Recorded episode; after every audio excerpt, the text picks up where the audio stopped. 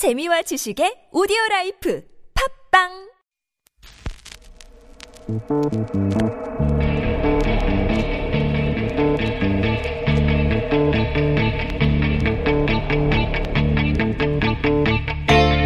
안녕하십니까. 뉴스공장 주말특근 저는 진행을 맡은 양지열 변호사입니다. 지금으로부터 딱 6년 전인 2013년 이맘때 일본 도시 곳곳에선 이례적인 정책 비판 시위가 계속됐습니다. 그해 12월 초엔 6천여 명이 인간 사슬을 만들어가며 아베 정권이 강행하는 한 법안 통과를 막아야 한다고 목청을 높였죠. 하지만 결국 그 법은 연말 의회를 통과했고 2014년부터 일본 사회 전반에 보이지 않은 위력을 행사하고 있습니다. 이 법은 바로 특정 비밀 보호법에 관한 것입니다. 이 법이 큰 반발을 샀던 이유는 사실상 정권 마음대로 비밀을 만들고 또 영원히 봉인해 버릴 수 있는 위험을 가졌기 때문이죠. 그러니까 외교와 안보 네 개 분야에서 행정기관장이 특정 비밀을 지정할 수 있고 이걸 누설한 공무원은 최고 10년의 징역형에 처한다. 심지어 민간인도 처벌 가능하다. 이런 조항까지 있습니다. 그래서 6년이 지난 지금 일본은 정부도 언론도 의학계도 비록 방사능 오염 문제에 마치 합의라다는 듯이 침묵하는 사회가 됐습니다. 더 큰 문제는 무엇이 특정 비밀인지 거기에 과연 원정 관련 중요한 정보가 있는지도 정권 수뇌부인 장관급이 아니면 알 수조차 없다는 겁니다. 아베 정권이 짐씨를 넘는 법으로 60년, 600년 뒤에도 풀 수 없는 봉인을 만드는 동안 또 얼마나 많은 희생자들이 생길까요? 진실을 샅샅이 알릴 수도 혹은 완전히 덮어버릴 수도 있는 법의 무서움을 실감하며 뉴스공장 주말특근 지금 시작합니다.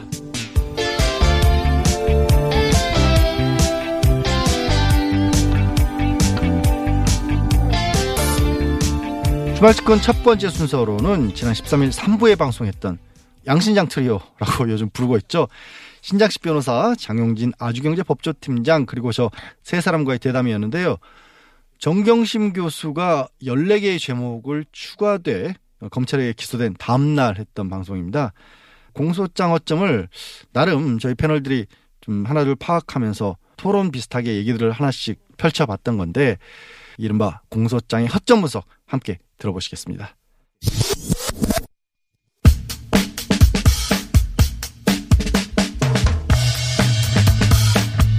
어제 이어서 정경심 교수 공소장 분석 좀 해보겠습니다. 어제는 완전체가 아니어서 매우 부실했습니다. 그래서 양신장이라고 저희가 부른 세 분이 모두 나오셨습니다. 양지열 변호사 나오셨고요. 예, 안녕하세요. 네, 신장식 변호사 나오셨고요. 네, 안녕하세요. 장용진 기자 나오셨습니다. 예, 안녕하십니까. 자, 이제 사실은, 어, 양해를 좀 해줘야 되는 게, 예, 어제 부실했던 분석에 대하여. 공소장 나온 직후거든요. 예, 다못 읽어봤어요, 이분들이. 그래서 오늘. 다 읽고 오셨다, 이번에는. 우선, 어, 이 업계에서, 어, 이 사안과 관련해서 공부가 가장 많이 되어 있다고 하는 세 분이 보시기에 공부가 많이 되어 있다고 제가 말씀드린 이유는 사실 다른 변호사분들하고도 얘기를 해보면 그 인상 비평? 예, 대체로. 디테일한 내막을 잘 몰라요. 그래서 공부를 너무 많은 분야에 걸쳐 있어가지고 공부를 하지 않으면 이 공소장에 제대로 된 부분은 뭐고 이상한 부분은 뭐며 동의가 안 되는 부분은 뭔지 잘 얘기를 못 하시기 때문에 저희가 이 세 분을 할수 없이 부르는 겁니다. 할 수 없이. 공부가 많이 된 분들이 할수 그렇게 없이. 많지 않아서 할 수 없이. 왜냐하면 저도 다른 변호사들이 다른 방송에서 하는 얘기 듣거든요. 네. 아, 이 부분은 공부를 안 하셨구나 하는 대목이 많아요. 할 수 없이 끌려다니다 보니까 불려 나온 거죠, 저희도. 자, 네. 공소장을 쭉 다 보신 분들로서 그동안 본인들이 공부했던 것과 예, 비교하여 아, 이 대목은 내가 도저히 어, 납득이 안 된다고 하는 거 하나씩만 짚어보자면요. 음. 우리 뉴스 공장에서 가장 집중적으로 다뤘던 것이 정경심 교수가 이렇게 그 5천 원에 그 주식을 사가 12만 주를 사서 WFM. 예, WFM. 근데 그 팔지를 못하고 아직까지 가지고 있다. 그렇기 때문에 이거 어떻게 시세 차익도 못 얻었는데 어떻게 이게 뭐 어, 뭐 미실현 미실현 이익이라. 이익인데 이게 어떻게 이제 그, 그 미공개 정보 이용이냐 뭐 이렇게 우리가 지적을 했었잖아요. 실현 범죄 수익을 은닉했다라고 네. 하는 거죠. 근데 더 황당한 것은 주식을 사고 난 다음에 주가가 폭락했는데 그것도 미공개 정보 이용은 이용 주식 거래 이런 식으로 또 한 것도 있더라고요. 예, 그래서 그러니까 정경심 교수 모두 세 차례에 걸쳐 주식을 산 WFM 주식을 사는 걸로 돼 있는데 두 번째 샀을 때가 2018년 2월 그러니까 이제 그 미용실 원장의 계좌를 이용해서 주식을 샀다는 거거든요. 그때는 한 주당 7천 원에 사요. 그리고 7천 원에 산 직후에 그때부터 주가가 대폭 떨어지기 시작합니다. 그래서 엄청난 손해를 보게 되죠. 그랬는데도 이것을 그 미정 어, 미공개 정보를 이용한 주식 거래라고 하고 하고 있더라고요. 그 미공개 정보는 전반적으로 저거 한 푼만 뿐만이 아니라 어 이제 오천 조카라든가 이런 사람 오천 조카 이게 주로 들었죠. 어디에 뭐 우리가 공장을 짓는다, 어디 자본을 유치하기로 했다 이런 정보를 들으면 굉장히 다급하게 정경식 교수가 주식을 샀다라는 식으로 기재가 돼 있어요. 네네. 그러면 그게 우리가 알고 있는 내부자로서의 거래 행태라고 볼 수 있느냐? 그러니까 그러니까 이게 만약에 주가 조작을 하는 그렇죠. 혹은 3차장 표현에 의하자면 어, 무자본 M&A 무자본 세력. M&A 세력. 예, 편승할 네, 정도의 수준은 아닌, 네. 아닌 것이 아니냐. 왜냐하면 아닌 것이 아닌 수준이 아니라 사기를 당한 거거든요. 이 사람들한테 당한 거 아닙니까? 그러니까 예? 우리가 흔히 주식 시장 거래하는 사람들이 야 어디 호재에 좋은 거 없어 이렇게 기웃기웃 하는데 네. 정윤식 교수 같은 경우에는 이전부터 오천 조카에게 돈을 10억 가량을 빌려줬고 검찰은 투자를 보고 있지만 이 코링크와 관련된 얘기를 많이 듣고 있었잖아요. 그런 와중이니까 이 얘기를 한번 들을 때마다 이게 좋은 건가 보다 샀는데 지금 얘기를 한 것처럼 실제로 이익을 본 바가 없고 그다음에 이제 차명 거꾸로 주식 사자마자 주식이 주식, 폭락. 예. 네, 주식이 오히려 폭락한 사례도 있었고 차명 주식 얘기를 하면서 한 것 중에 실물 주식을 무려 12만 주나 네. 자기도 7만 주 갖고 있고 동생도 5만 주 갖고 있었다. 그래서 실물 주식을 갖고 있었던 건 정말 문제 뭔가 문제가 있는 것처럼 나왔는데 공소장 내용을 보니까 그게 해명이 된 게 그걸 장외에서 개인으로부터 샀더라고요. 네. 주식거래 시장에서 산 게 아니라 네. 그걸 5천 원에 샀는데 거기에 또 공소장에 나란히 장내에서 16만 주 산 것도 있어요. 네. 그것도 한 5천 원 정도 돼요. 그럼 무슨 이득을 그게 받다는 거예요? 뭐가 그러니까 어떻게 싸게 못 사서 본뭘 거예요. 이득을 그- 얻었다는 것인지가 이제 안 나와요. 여기서 보면 이제 실현 이익이라고 공소장에 나오는 건 1,680만 원 정도예요. 요건 네, 이제 장내 실현이익. 매수해서 판 거. 그래서 1,600만 원 아, 정도. 지금 이 말씀 하시는군요. 그러니까 네. 사모펀드나 이런 뭐 차명이다 혹은 뭐 미실현 범죄 수익이다 이런 얘기 쫙 나와서 어마어마한 돈을 벌었을 것 같아요. 근데 그다 좋아. 그 돈을 얼마 벌었다는 거야? 천 몇, 얼마? 1,683만 아, 근데 3,109원. 근데 그거는 바로 며칠 뒤에 아까 7천 원에 사서 5천 원에 이제 팔아 팔았다고 하잖아요. 그걸 내가 다 까먹었어요 또. 예. 그게 딱 20, 20일 만에 까먹은 거예요, 그게. 그런데 그때도 보면 주식을 어떻게 사느냐면 한정식 집에 가서 조범동 실에서 몇 사람한테서 얘기를 들어요. 아, 조금 있으면 뭐 할 거다. 그게 듣고 이제 그날 바로 나가서 주식 왕창 사는 거예요. 이제 그 미용실 하니까. 주인 이름으로 왕창 샀는데 사자마자 그때부터 주식이 떨어져요. 아니 근데 이제 저는 제일 이 공소장에서 도대체 무슨 물증을 가지고 이렇게 했는지 모르겠는데 미용실 디자이너 선생님 차명해서 미공개 정보 이용했다라는 게 두 차례가 나와요. 네. 두 차례가 나오는데 2018년 2월 달에 미용실 차명으로 한 2억 1천만 원, 아 2,100만 원 정도? 2,100만 원. 예. 깜짝 놀랄 뻔했네. 예, 깜짝 놀랄 뻔했습니다, 저도. 그다음에 2018년 11월 달에 1,400만 원 정도? 그래서 다 합쳐야 3,500만 원이에요. 그러니까 미공개 정보를 이용해서 미공개 중요 정보를 이용해서 코링크 PE를 shell이라고 표현을 해요. 그다음에 음극재를 pearl, pearl. 진주, 재료다 이렇게 표현을 해요. 이렇게 해서 미용실 디자이너 선생님 차명 계좌로 3,500만 원어치 매수했어. 예. 이게 뭐예요? 그러, 그러다 보니까 이거는 시- 실현도 안 됐잖아요. 실현도 그러니까 여기에는 손해를 봤죠, 그거는. 예, 손해를 봤죠. 그러니까 요거는 무슨 이익과 관련된 부당이득을 했다라는 내용이 공소장에 없어요. 그냥 샀다. 그러니까 좀 이것밖에 전에 없어요. 이게 뭐 무슨 얘기를 하시는 거냐면 코링크의 실소유주다. M&A 음. 무자본 M&A 세력 무서운 이 시장을 혼돈하게 아, 만드는 100억, 200억 주가 조작 세력, 판에. 200억을 빌려준 상상인 뭐 이런 게 막 등장하는데 그래서 얼마 벌었다는 거야. 돈을 번게 없어요. 그리고 단위가 너무 작아요. 돈을 얼마 벌었다는 거야. 그래서 돈을 잃었, 잃었네. 그리고 가지고 있는 주식은 이미 휴지가 되었네. 어, 신 변호사님 좀 전에 이제 shell하고 pearl을 얘기를 해서 언론에서는 이제 아, 검찰도 깜짝 놀랄 만큼 전문적인 용어를 썼다라는 식으로 얘기를 하는데 이게 그 내용입니다. 이제 청취자분들께서는 이제 공소장을 못 보셨으니까 우리 계속 얘기했잖아요. 상장이 돼 있는 회사인데 실제 내용은 없는 껍데기만 있는 회사. 그걸 그걸 shell. 주식시장의 shell. 그게 조개 껍질 shell인 거고. 그다음에 익성처럼 이제 응급제와 관련된 기술이 있는 회사의 거를 펄 진주라고 해서 빈 껍데기에 진주를 넣어서 값어치를 튀기겠다라는 건데 주식시장에서 쓰는 얘기 이긴 합니다. 그런데 저는 공소장에 그지 국어를 쉐라고 펄하고 이렇게 아니, 거대한 범죄 조직과 함께 하였다. 이게 예. 그 거대한 이유를 주가 조작 세력과 함께 하였다. 이- 그런 거를 강조하기 위해서 공소장에 인상을 그렇게 만들어놨는데 실제 내용은 알고 보면 얻은 거는 없어요. 이득이 없어요. 손해를 봤어요. 게다가 이런 거죠.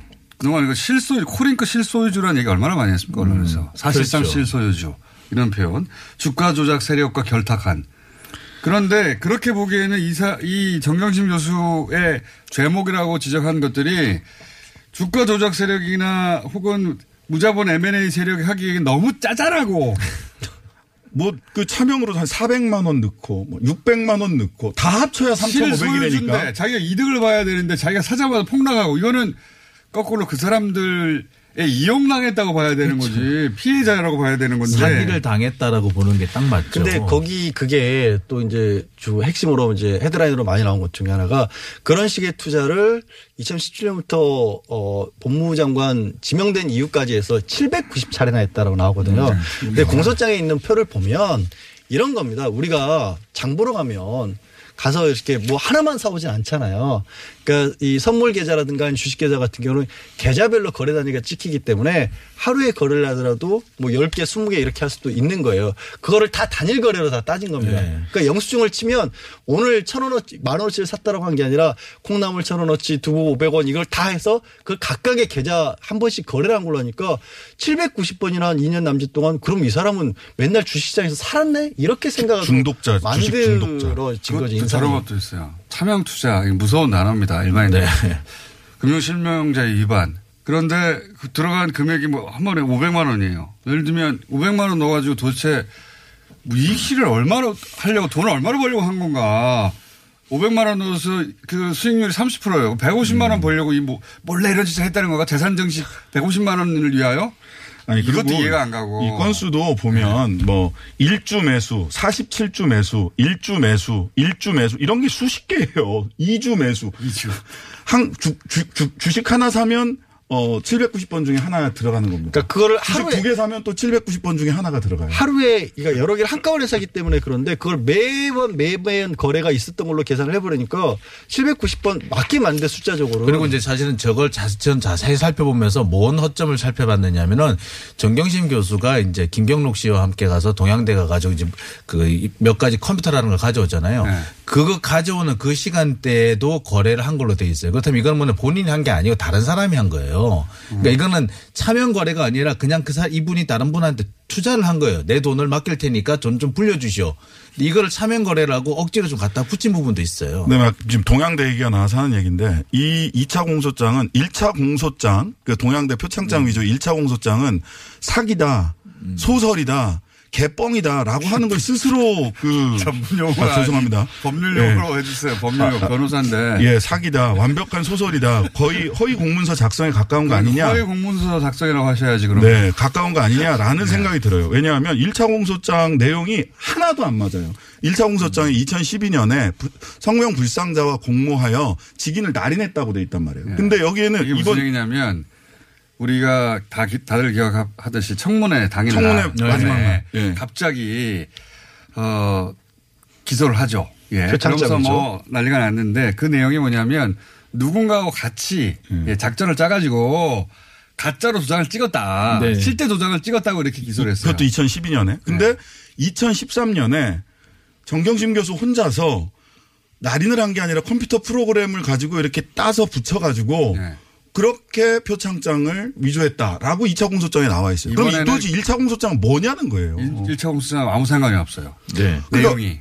결과적으로 이거는 청문회 날 정경심 교수를 기소해야 되겠다라고 하는 거 말고는 아무 증거도 없이 그냥 한 거예요. 소설 쓴 겁니다. 근데 그 공소장 내용 부분에 참 저는 재밌었던 게 위조를 하면서 그러니까 그 위조한 방법이 이제 스캔을 떠서 직인 파일 같은 걸 만든 다음에 네, 갖다 갖다 붙였다. 붙였다. 근데 네. 그 위조하면서 그 파일 이름을 총장님 직인이라고 위조하면서 파일 이름을 그렇게 붙여서 본인이 지금 범죄 행위를 하고 있는데 예의를 다 갖춰서 이 파일을 이름은 총장님 직인입니다라고 제목을 붙여놨어요. 그러니까 그거는 사실은 권한이 있었다라고 하는 방증이에요 오히려. 그렇죠. 예, 이- 권한이 만약에 있었다는. 정말로 검찰이 주장하는 방식으로 만들어졌다 손 치더라도 예, 그렇죠. 지금 물론 그 이전에 컴맹인, 컴맹이라고 널리 알려져 있고 실제로 증인도 많은 컴맹인 이분이 이 고도의 포토샵 강좌를 듣고서 스스로 이 작업을 했다라고 억지로 상정한다 하더라도 거기다가 본인이 총장님 직인 파일이라고 이름을 붙여가지고 따다 붙인다는 게참 예의 바른 위조범이신 그리고 거죠. 그걸 고스란히 남겨놨어요. 그냥 자기 PC에다. 더 재밌는 거는요, 이제 뭐, 뭐 부산 모 호텔에 허위 인터넷다라는 그런 부분 허위가 그 혐의가 있잖아요. 근데 거기 보면은 호텔 관계자의 직인을 날인바다라는 표현이 공소장에 그대로 나옵니다. 그럼 이게 허위가 아니에요. 아, 위조가 그, 아니에요. 그 부분은 위조는 아닌 거고 그래서 위조로 그걸 하진 않았고 행사. 내용으로 저기 그 행사했다. 행사했다. 행사 아니면 업무방해 쪽으로 갔고 근데 마침 이제 인턴 얘기가 이분도 또 나왔으니까 입 터졌네. 인턴- 자세히 읽고 오더니. 어디를 헤매더니. 인턴 얘기가 나오니까 이제 그 공주대. 기사가 공주대 얘기가 나왔어요. 공주대에서 공주대 자체 윤리위원회에서 당시에 그 인턴십 이후 확인서 써주고 그다음에 이제 제3저자로 포스터에 등재시킨 게 잘못인 거를 두 번을 검토해 봤는데 문제가 없더라. 문제가 없었고 이런 기사 내용 중에 이런 게 있어요. 공주대 측 관계자가 아니 교수하고 학생이 고등학생이잖아요. 네, 학교에 고3. 올 수는 없으니까 메일을 주고받으면서 교수가 시킨 걸 한 걸 그대로 따랐으니까 우리는 그래서 인정을 해줬는데 그게 뭐가 문제냐고 물었는데 그러니까요. 이 내용이 공소장에는 뭐라고 나왔냐면 집에서 식물 키우고 그다음에 학교 별거 와서 안 했는데 했었다는 어, 거. 저 별거 학교 안 와서 했는데. 접시에 물 줬다라고 하는데 네, 그게 너무 웃겼어요. 아니, 화분에 물이나 주고. 생- 생물학 과에서 그러면 애에게 화분에 실습을, 시- 물이나 줬다 이거예요. 실습을 시키면 식물에 물 주, 그, 시- 이건 거예요. 식물에 물 안 주면 그게 죽어요. 뭐가 있어요?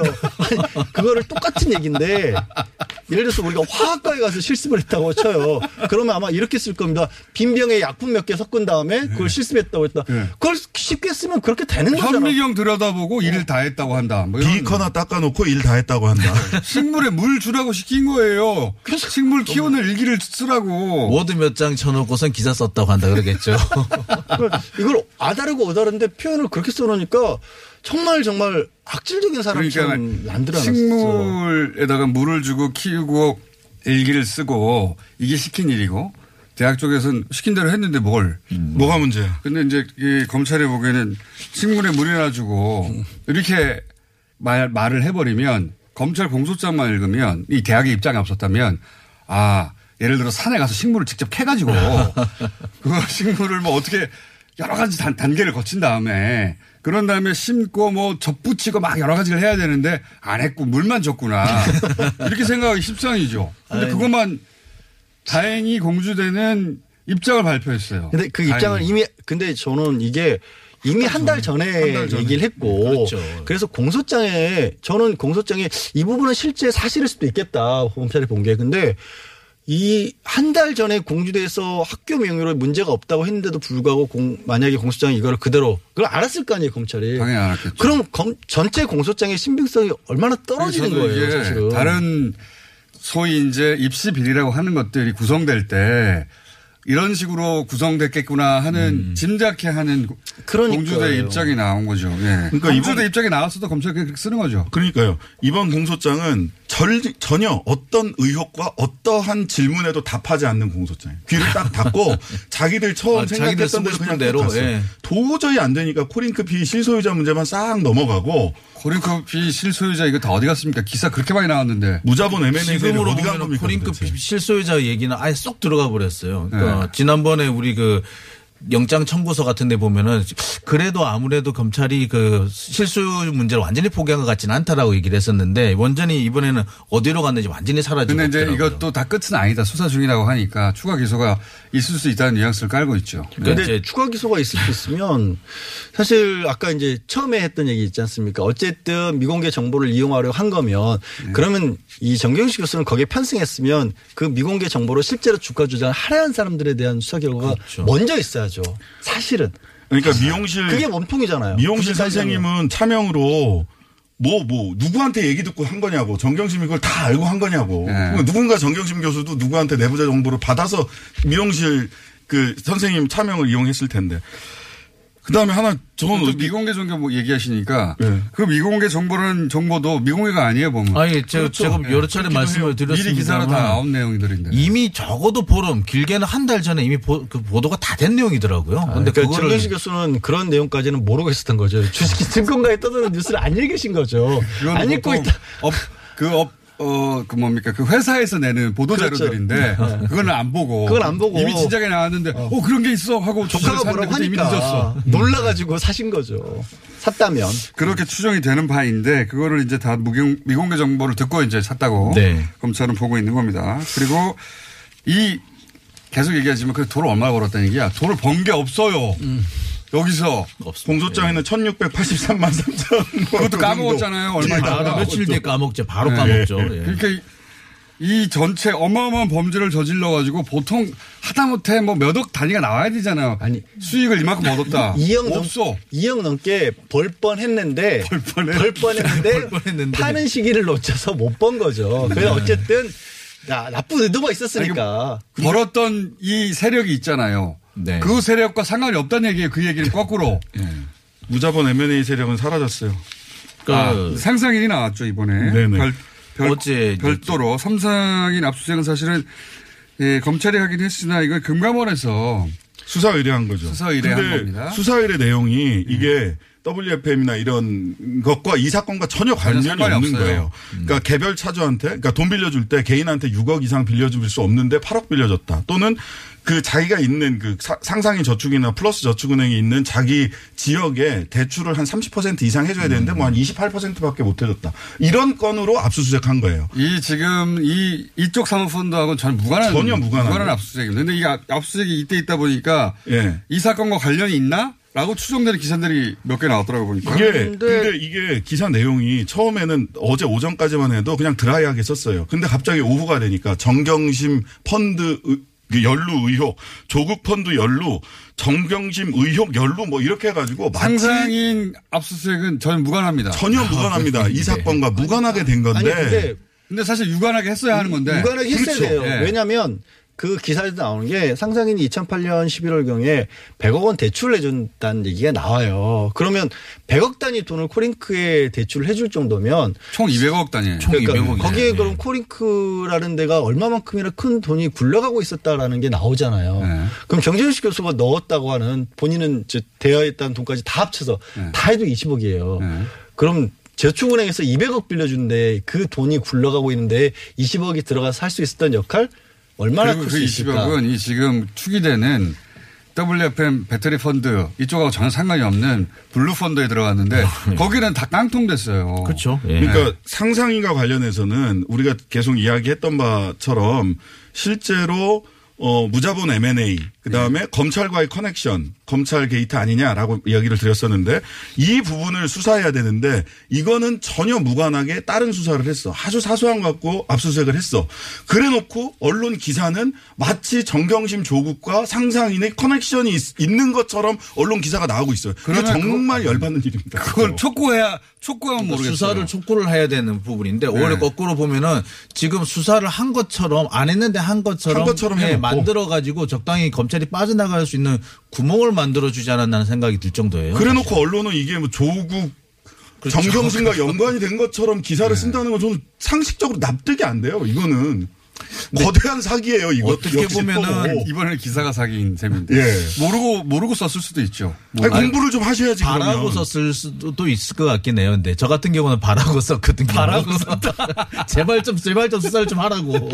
이렇게 이게 이런 겁니다. 실제 수사는 전혀 상관없는 게 되고 있는데 압수수색은 네. 그런데 기사는 마치 연결된 것처럼 보도가 나오고 그런데 실제로는 연결된 연결이 아니라 이 사모펀드에서의 역할 실제로 이게 더 중요한데. 그걸 해야지. 그 범죄적 역할이 있는가를 따져보는 수사를 해야 되는데 그건 안 하고 있어요. 아니 그거는. 지난주 지난주 수요일쯤에 이미 그 부분은 또 마- 조사가 마- 조사를 마쳤다는 보도도 한번 나왔어요. 문제가 없다는 식으로. 문제가. 없다는 식으로 그러니까 정리를 하기 위한 어떤 것들은 한계 그러니까 아, 한계 지뢰 제거하는. 오히려. 지뢰 제거. 정경심 교수 쪽에는 아주 나쁜 이미지가 가는 기사고 어제죠. 맞- 그렇죠. 예. 근데 실제 수사는 안 이루어져서 상상이 있는 압박을 받지 않고 그러니까 검찰이 나중에 아 우리 상상이 수사해봤는데 아무것도 안 나와라고 말하기 딱 좋은 상황을 만들어 놨다. 그냥 뭐 기관 경고나 임원 문책 정도 받으면 되는 사소한 건들 몇 개 있었을 뿐이야. 이렇게 이제 이야기할 하려고 가능성이 하겠죠. 매우 예. 높아 자, 보입니다. 오늘 여기까지 하고요. 입이, 입이 드디어 공부를 제대로 하고 왔더니 막. 자, 하나만 얘기를 하려고 그랬더니 여러분 너무 요 많은 얘기를 하시네. 본인을 잘 이해가 하지 않는, 공소장을 통해서 잘 이해가 하지 않는 하나만 말씀만 들- 하자고 했는데 너무 많아요, 사실은. 공소장 읽다 보면 야, 이건 말이 안 되잖아 하는 대목이 공소장 안에서 너무 많아서 오늘 1절만 했고요. 네. 이제 조국 교수도 조국 교수, 조국 전 장관 교수님으로 돌아갔나요? 저 돌아갔죠. 복직했죠. 하셨으니까. 예. 하셨으니까 예. 현재는 그럼 조국 교수라고 불러는 전 장관 소환되면 또 이거하고 연결된 게 뭐가 나오겠죠. 뇌물이나 아니냐 예. 계속 따지고 있죠 뇌물. 벌써. 계속해서 저희가 팔로우 해가겠습니다. 왜냐하면 이 관점에서 검찰이 어, 기소하고 공소하는 내용 전체가 항상 다 진실일 수 없거든요. 그러면 재판장이 왜 있습니까? 필요 없죠. 네. 예. 근데 이렇게 기소해서 무죄가 나는 경우도 많거든요. 근데 이 관점에서 바라보는 방송은 없어서 저희가 계속 이 관점을 유지해 가겠습니다. 여기까지 하겠습니다. 세 분이었습니다. 감사합니다. 네, 고맙습니다. 네, 감사합니다. 사실 저도 이 같이 참가했던 얘기라서 더 할 말이 막 떠오르기도 해요. 왜냐하면 그때 읽으면서 참 납득하기 힘든 대목들이 곧장 눈에 띄더라고요. 이 사모펀드 관련 부분들을 공통적으로 정말 이해하기 힘들다는 부분이 많았어요. 예를 들어서 이제 코링크 관련 얘기를 보면 이게 정경심 교수 입장에서는 과연 좋은 일이 있었던 건가? 왜냐하면 실제로는 이익을 본 적이 없어요. 그러니까 물론 검찰에서는 샀을 때보다 주가가 올랐었다. 그런 적도 있기 때문에 어, 실현이 되지 않았지만 이익을 본 것이다. 이렇게 했는데 근데 그 뒤에 주식 값이 또 떨어졌거든요. 그러면 이걸 진짜 이익을 봤다고 한 건지 그때 팔지를 못했는데 어쨌든 값이 한 번 올랐었으니까 어, 이익이라고 해야 될지 또 인상 깊었던 게 790번 주식 거래를 했다 이런 식으로 이제 언론에도 발표가 됐거든요. 어, 날마다 날마다 주식만 들여다본 것 같은데 그게 아니라 한 번 거래를 하면 여러 개 계좌를 한꺼번에 사, 이게 사고 파니까 하루에 여러 개니까 다 모아놓고 그걸 따로따로 하나씩 다 계산하면 790번이라는 숫자는 그렇게 나오는 거예요. 그렇게 꼭 발표가 이루어졌어야 하는 건가, 뭐 나쁜 인상을 심어주는데 주력한 게 아닌가 하는 생각도 좀 듭니다. 청취자분들도 댓글을 남기셨는데, 어, 김진님께서는 김어준 공장장과 세 분은 깨시민의 위로입니다. 라고 웃음 표시 걷져 주셨고요. 아이디 조님은 검찰이 너무 똑똑해서 그래서 더 악랄하다라고 비꼬아 주셨습니다.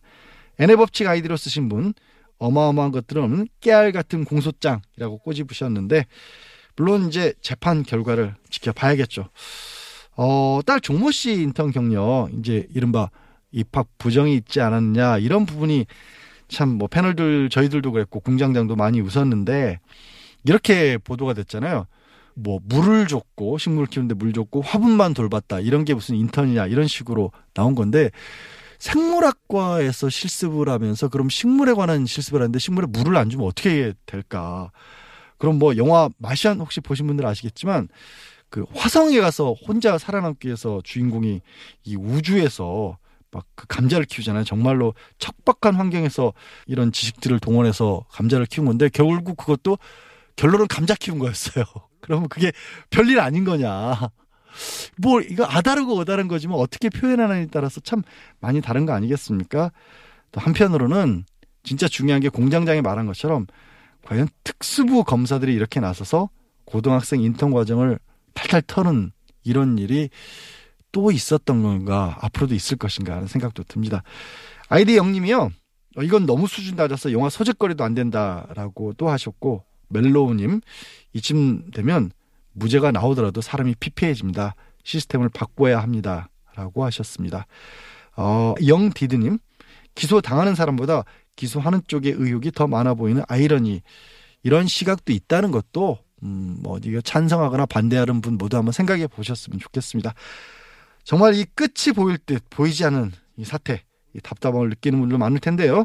뉴스 공장은 계속해서 놓치지 않고 이 사안에 대해서 조금 다른 각도에서 접근해 보도록 하겠습니다.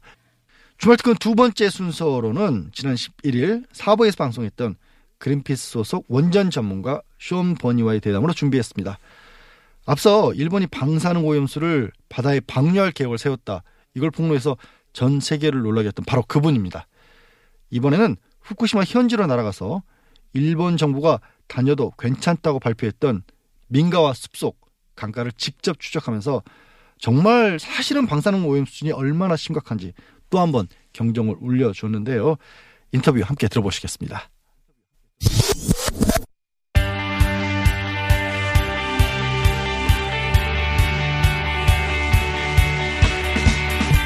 지난달 태풍 하기비스가 일본 열도를 지나갔죠. 당시에 방사능 폐기물 2,000톤이 태풍에 휩쓸려갔다. 라는 사실을 뉴스공장에서도 전해드렸는데 그 이후 일본의 방사능 수치가 올라갔다는 뉴스가 있습니다. 이야기를 지난번 뉴스공장에 출연하셔서 일본이 방사능 오염수를 바다에 방류할 계획을 세웠다고 폭로해 전 세계를 놀라게 했던 그린피스의 숀 버니 수석 원자력 전문가 다시 한 번 스튜디오에 모셨습니다. 안녕하십니까. Good morning. Very good to be here. 네. 네, 오게 돼서 기쁩니다. 자, 어, 이번에 이제 후쿠시마에 현장을 직접 다녀오셨어요. 그리고 특히 다카세 강을 조사하셨다. 라고 전해 들었는데 이 강을 조사하신 이유는 뭡니까? So the Takasa River is one of the many 네, rivers. 우선 일본 후쿠시마 현 같은 경우는 그 산에서 이제 흘러 내려오는 강이 여러 개가 있는데 그 중에서도 다카세 강이 가장 중요한 강입니다. 그 이유는 이 다카세 강은 그 일본 정부에서 제한 접근 지역으로 지정을 해 놓은 지역도 통과하고 있고 또 공개된 지역도 통과를 하고 있기 때문입니다. 또 2011년 그 동일본 대지진 사고가 났을 때 산에서 내려오는 강물들과 주변에 있는 산과 숲이 방사성 물질, 특히 세슘 같은 것들에 의해서 상당히 많이 오염이 됐습니다. 그 오염이 된 이후로 비가 많이 오거나 폭우나 태풍이 이제 있을 경우에 이런 방사성 물질들이 이런 환경 안에서 이렇게 움직이게 되거든요. 그렇기 때문에 어, 그런 부분을 잘 조사하기 위해서 가장 중요한 그 강인 다카세 강을 선택한 겁니다. 어, 그러면 이 다카세 강을 조사하기 위해서 어떤 방식을 어, 동원했나요? Um, we use uh, unmanned aerial vehicle, a drone. 무인 항공기 드론을 사용을 했습니다. 또 초당 방사성 신호가 얼마나 잡히나 그 CPS도 많이 사용을 하고 있습니다. 그래서 저희가 지표 면에서도 이런 것들을 측정을 하고 또 드론을 각기 다른 높이에서 띄워서 그 각각의 층에서 방사선 수치가 얼마인지를 저희가 무인 항공기를 통해서 측정을 했고요. 또 이를 통해서 그리드 패턴을 만들어서 이런 것들을 분석을 했습니다. 네, 알겠습니다. 그렇게 실제 직접 가셔서 여러 가지 방식으로 측정을 했더니 그 결과가 어떻게 나왔어요? We're surveying areas of Fukushima in Namie, Itate. 네, 저희가 후쿠시마에서 그 나미에랑 이타테, 오쿠마 같은 곳들을 저희가 조사를 했습니다. 우연히 이번에 그 제19호 하기비스 태풍과 그 시점이 이제 겹치게 돼서 오히려 좀 더 독특한 그런 측정 결과를 저희가 얻을 수가 있었습니다. 저희가 이제 알게 된 것 중에서 가장 좀 특징적인 부분은 태풍이 있기 이전에는 그렇게 방사능 수치가 높지 않았는데 태풍이 오고 나서 어떤 특정 지역의 방사능 수치가 아주 많이 올라간 그런 곳들이 있었습니다. 그래서 아, 이 태풍으로 인해서 이 재오염이 있진 않았나 하는 또 그런 의구심을 들게 했고요. 결국은 일본 정부는 우리가 그 재염 작업을 아주 성공적으로 잘 끝냈다라고 주장을 하고 있지만 사실 이제 아니다라는 게 저의 생각입니다. 후쿠시마형 같은 경우는 70%가 산이나 숲으로 되어 있다 보니까 자연에 그 존재하는 세슘 같은 방사능 물질들은 아마도 한 200년, 300년 동안 이제 계속 갈 거라고 저희가 보고 있고요. 사실 이런 것들을 제대로 다 제염하기가 쉽지는 않은 그런 상황입니다. 이렇게 환경 속에 존재하는 방사능 물질이 폭우가 내리거나 또는 태풍이 불거나 그러면은 이게 씻겨 내려가면서 방사능 물질이 다양한 곳으로 퍼지고 있는 것을 저희가 발견할 수 있었는데 다 측정을 해보니까 논 두렁 쪽에 가장자리에 그 방사능 물질의 농도가 상당히 높았다는 걸 알 수 있었습니다. 논뿐만이 뿐만이 아니라 도로, 인도 등 이제 다른 곳으로 이 씻겨 내려온 방사능 물질이 지금 옮겨가고 있다라는 것을 알 수가 있었습니다. 일본 정부는 다 어, 오염물질을 제거했다고 하는데 이렇게 기후현상 바람이 불거나 비가 내리거나 하면 그게 날아가나 또 씻겨서 사람이 살고 있는 지역 심지어는 농사를 짓고 있는 지역을 다시 오염시킨다는 결론에 도달한 거죠 지금 그러니까 I mean, there's areas clearly where they have reduced the radiation. 네, 일본 정부 같은 경우는 이제 말씀하신 것처럼 어, 제염이 효과적이다라고 주장을 하고 있습니다. 그러니까 물론 일부 지역에서는 이 방사능 수치가 많이 내려간 곳도 있기는 하지만 그래도 그 2011년 동일본 대지진 사고 이전보다도 방사능 그 수치는 4배에서 10배는 더 높거든요. 그렇기 때문에 이게 완전히 제염이 됐다. 이제 더 이상 오염이 되지 않았다라고 말하기는 좀 어려운 부분이 있고 아, 그럼에도 불구하고 일본 정 부는 몇 년 동안 계속해서 우리가 하고 있는 이런 재염 작업이 효과적이다. 이제 안전하다. 계속 이런 프로파간다를 펼쳐 나가고 있거든요. 그래서 일본 정부의 주장은 그러하지만 사실 현실은 굉장히 복잡하고 또 다르다라는 게 이제 저의 입장입니다. 사실 일본 정부는 지금 현실이 어떤지 잘 알고 있습니다. 2011년 동일본 지진 나고 난 이후에 이제 다양한 과학적인 조사도 이루어졌었고 또 보고서도 여러 개가 있었는데 후쿠시마 다이치 같은 경우 그 후쿠시마 다이치 원전에서 한 30% 정도의 셀슘은 이미 태평양으로 흘러갔거든요. 원래 있던 사고 지역에서 또는 이런 큰 강에서 그 안에 내재되어 있던 방사능 물질이 자꾸 바다로 이제 흘러 들어가는 것이 큰 문제가 되는데 일본 정부는 직시하지도 않고 있고 또 이에 대해서 어떻게 할 수 있는 일도 없을 뿐더러 이런 걸 그냥 쉬쉬해서 덮으려고만 하고 있는 것 같습니다. 그러면 그 이번에 어, 태풍 때문에 우려하신 그런 방사능 물질이 산이나 숲에서 흘러나와서 사람이 안전하다고 생각하는 지역에도 퍼졌다는 얘기인데. Um, so, for example, 그래서 이제 수치를 좀 말씀을 드리면은 사고 전에 후쿠시마 지역의 그 방사능 수위를 보면은 그 시간당 0.04 마이크로 시버트였습니다. 그런데 이게 사고가 난 이후에 20배, 높을 때는 25배까지 방사능 수치가 이제 올라가 있다라는 걸 저희가 알 수 있었습니다. 또 어떤 특정 지역을 봤을 때는 100배, 200배 더 넘게 높게 나오는 그런 특정한 부분들도 있습니다. 방사능 수치가 500배, 1000배, 2000배까지 넘게 올라가는 아주 그 고농도 방사능이 검출되는 부분들이 있는데 이런 건 저희가 핫스팟이라고 부릅니다. 이런 일상적인 지역에서 지금 이렇게 높은 방사능 수치가 검출된다는 거는 전혀 정상적인 상황은 아니라는 것이죠. 자, 어, 지금 그린피스가 이렇게 이 태풍으로 일본 정부에서 다 재염이 됐다고 하는 지역을 다시 재오염시키고 있는 상황들을 확인을 했어요. 일본 정부는 이걸 어, 인정하거나 일본 정부가 이런 조사를 하거나 일본 정부가 여기에 대해 조치를 하거나 한 게 있습니까? So we, we saw no evidence 제가 알기로는 뭐 일본 정부가 어떤 조치를 취했다는 걸 보여주는 증거는 전혀 없는 것 같고요. 뭐 조사를 했다라는 증거도 저는 보질 못했습니다.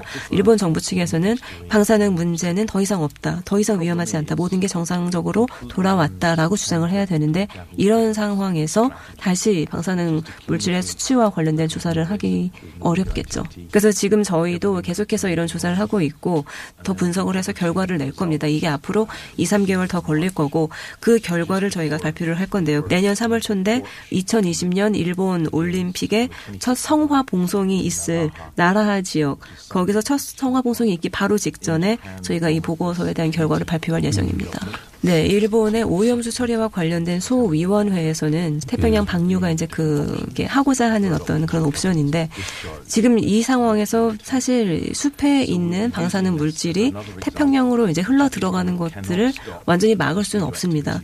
이제 어쩔 수 없는 부분은 있지만 그럼 일본 정부가 이것을 할 수 있는 일은 뭐냐라고 봤을 때 최소한 첫 번째는 이런 상황을 더 악화시키지는 말아야 된다라고 보고 있고요. 두 번째는 이렇게 태평양 방류는 하면 안 된다는 것이죠. 그래서 일본 정부 같은 경우는 사실 상황이 이렇다고 하면은 하기비스 태풍 이후에 얼마나 많은 방사능 물질들이 태평양으로 흘러 들어갔는가에 대한 조사를 하는 게 맞다고 봅니다. 그러니까 비가 오거나 태풍이 불거나 이런 걸 통해서 재오염된 걸 확인했는데 어, 숲에 쌓여 있는 이런 방사능 물질들이 바다로 이런 방식으로 자연에 의해서 흘러가는 걸 일본 정부가 막지도 못하면서 자기들이 거기다 더 악화시키는 일부러 쏟아붓는 짓까지 하지는 마라. 예? 받지 않냐. 재오염시키는 거. 그런 이야기네요. 예. Um, the Japanese government needs to be honest with its own people. 우선 제가 볼 때는 일본 정부는 국제사회와 또 일본 국민들에게 좀 더 정직한 자세를 취해야 한다라고 생각을 합니다. 사실 일본 정부에서는 지금 후쿠시마 원전 사고가 이젠 다 뭐 해결이 됐다. 모든 게 정상이다라고 주장을 하고 있지만 사실 남미에도 그렇고 이타테도 그렇고 실제 가보면은 전혀 정상이 아니거든요. 그래서 이런 것들을 고려했을 때 저희가 좀 더 명확하고 정확한 그런 정보를 전달하는 것이 아주 중요한 것 같습니다. 그래서 저희는 일본 정부는 안전하다, 이젠 괜찮다라는 그 프로포겐다를 계속 펴고 있는데 사실 이런 활동은 이제 그만해야 된다, 중지해야 된다라고 봅니다. 네, 그래서 저희는 앞으로 수개월 동안 이 일본 정부가 얼마나 많은 거짓말을 하고 있는지 정말 낱낱이 파헤쳐서 폭로할 계획입니다. 알겠습니다. 어, 마지막 질문입니다.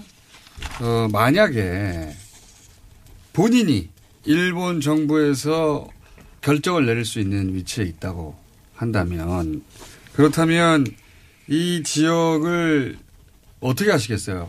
So effectively, people are. 지금 일본 정부가 계속해서 이 대피 명령을 해제하고 있는데요. 이런 것들을 좀 해제하지 못하도록 계속 어떤 접근 제한 구역으로 묶어두는 그런 정책을 취할 것 같습니다. 제가 의사결정을 할 수 있다면 좀 사람들이 이런 위험한 지역으로 가서 살지 못하게 하고 또 두 번째로 에너지 전환 정책을 펴서 좀 더 신재생 에너지로 전환할 수 있도록 이제 그런 정책을 펼 것 같습니다. 알겠습니다. 어, 태풍이 후쿠시마 지역을 재오염시켰다는 사실을 밝혀낸 그린피스는 계속해서 어, 일본 정부가 숨기려고 하는 사실들을 폭로해 갈 거라고 합니다. 그린피스를 응원하는 바이고요. 그리고 그린피스가 일본에 재입국하는데 아무런 문제가 없기를 기원하는 바입니다. 성화 봉송 직전에 또 거기 가서 발표한다고 하니까 제가 보기에는 그때는 입국이 불가능할 가능성이 높아요. My, uh, if the Japanese government decides 네. not to let me 제가 만약에 일본에서 입국 거부를 당하면 저는 바로 서울로 와서 뉴스 공장으로 오겠습니다. 둘 중에 하나네요. 뉴스 공장에서 떠들게 만들거나 아니면 입국시켜서 최대한 조용히 말하게 만들거나. 자, 두고 봅시다. 자, 지금까지, 어, Thank you so much. 합니다. 감사합니다. 감사합니다. 안녕. Thank you so. 안녕. 자, 여기까지 하겠습니다. 지금까지 it. 그린피스의 숀 버니 수석 원자력 전문가의 안녕이었습니다. 쇼 버니 씨를 비롯한 그린피스 일행이요. 태풍으로 인한 오염 확산은 예상을 못한 상태에서 입국을 했다고 합니다. 그러다가 어, 19호 태풍 하기비스가 후쿠시마 지역을 휩쓸고 간 뒤에 그 어떤 특정 지역은 방사능 수치가 비정상적으로 치솟았다는 것을 어, 사실 몰랐다가 이걸 또 새롭게 발견하게 된 건데요. 결국 이 말은 아무리 방사능 오염물질 관리를 잘 한다고 해도 앞으로 이런 천재지변이 계속해서 닥치고 뭐 누적이 되면 오염 지역이 확대될 수밖에 없다. 이런 거 아니겠습니까? 어, 이 소식을 들은 청취자분들 반응도 정말 뜨거웠습니다. 여림님, 일본은 어떻게 이런 소식을 꽁꽁 막지? 점점 후진국이 되어가는 듯이라고 말씀 주셨고, 아이디 고로님은요, 이래서 일본어 버전 뉴스공장 수출이 시급하다라는 이제 의미심장한 댓글을 남기셨는데, 아, 이 제작진들 일본어 버전까지 만들어야 하나요? 공장장의 모습이 일본에 나가면 일본 분들이 어떤 반응을 보일지 궁금하긴 합니다. 네. 이 후쿠시마현은 70%가 산이나 숲이다 보니까 이런 곳들이 오염이 되면 그 여파가 2, 300년은 지속된다고 합니다.